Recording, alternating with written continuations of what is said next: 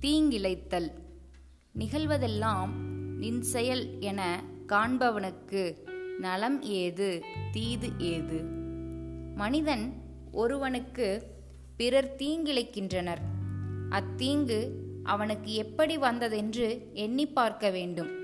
அவனது மனதில் உள்ள தீங்கு புறச்செயலாக வடிவெடுத்து அவனிடம் வந்தது.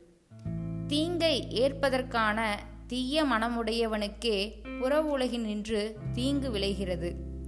சான்றோனுக்கு வரும் தீங்கை அவன் தீங்காக ஏற்பதில்லை. கவி புண்ணிய பாவங்கள் பொருந்தா மெய் அன்பரெல்லாம் நன்னியவ பேரின் பசுக்கம் நானனைவதென்னாலோ தாயுமானவர்.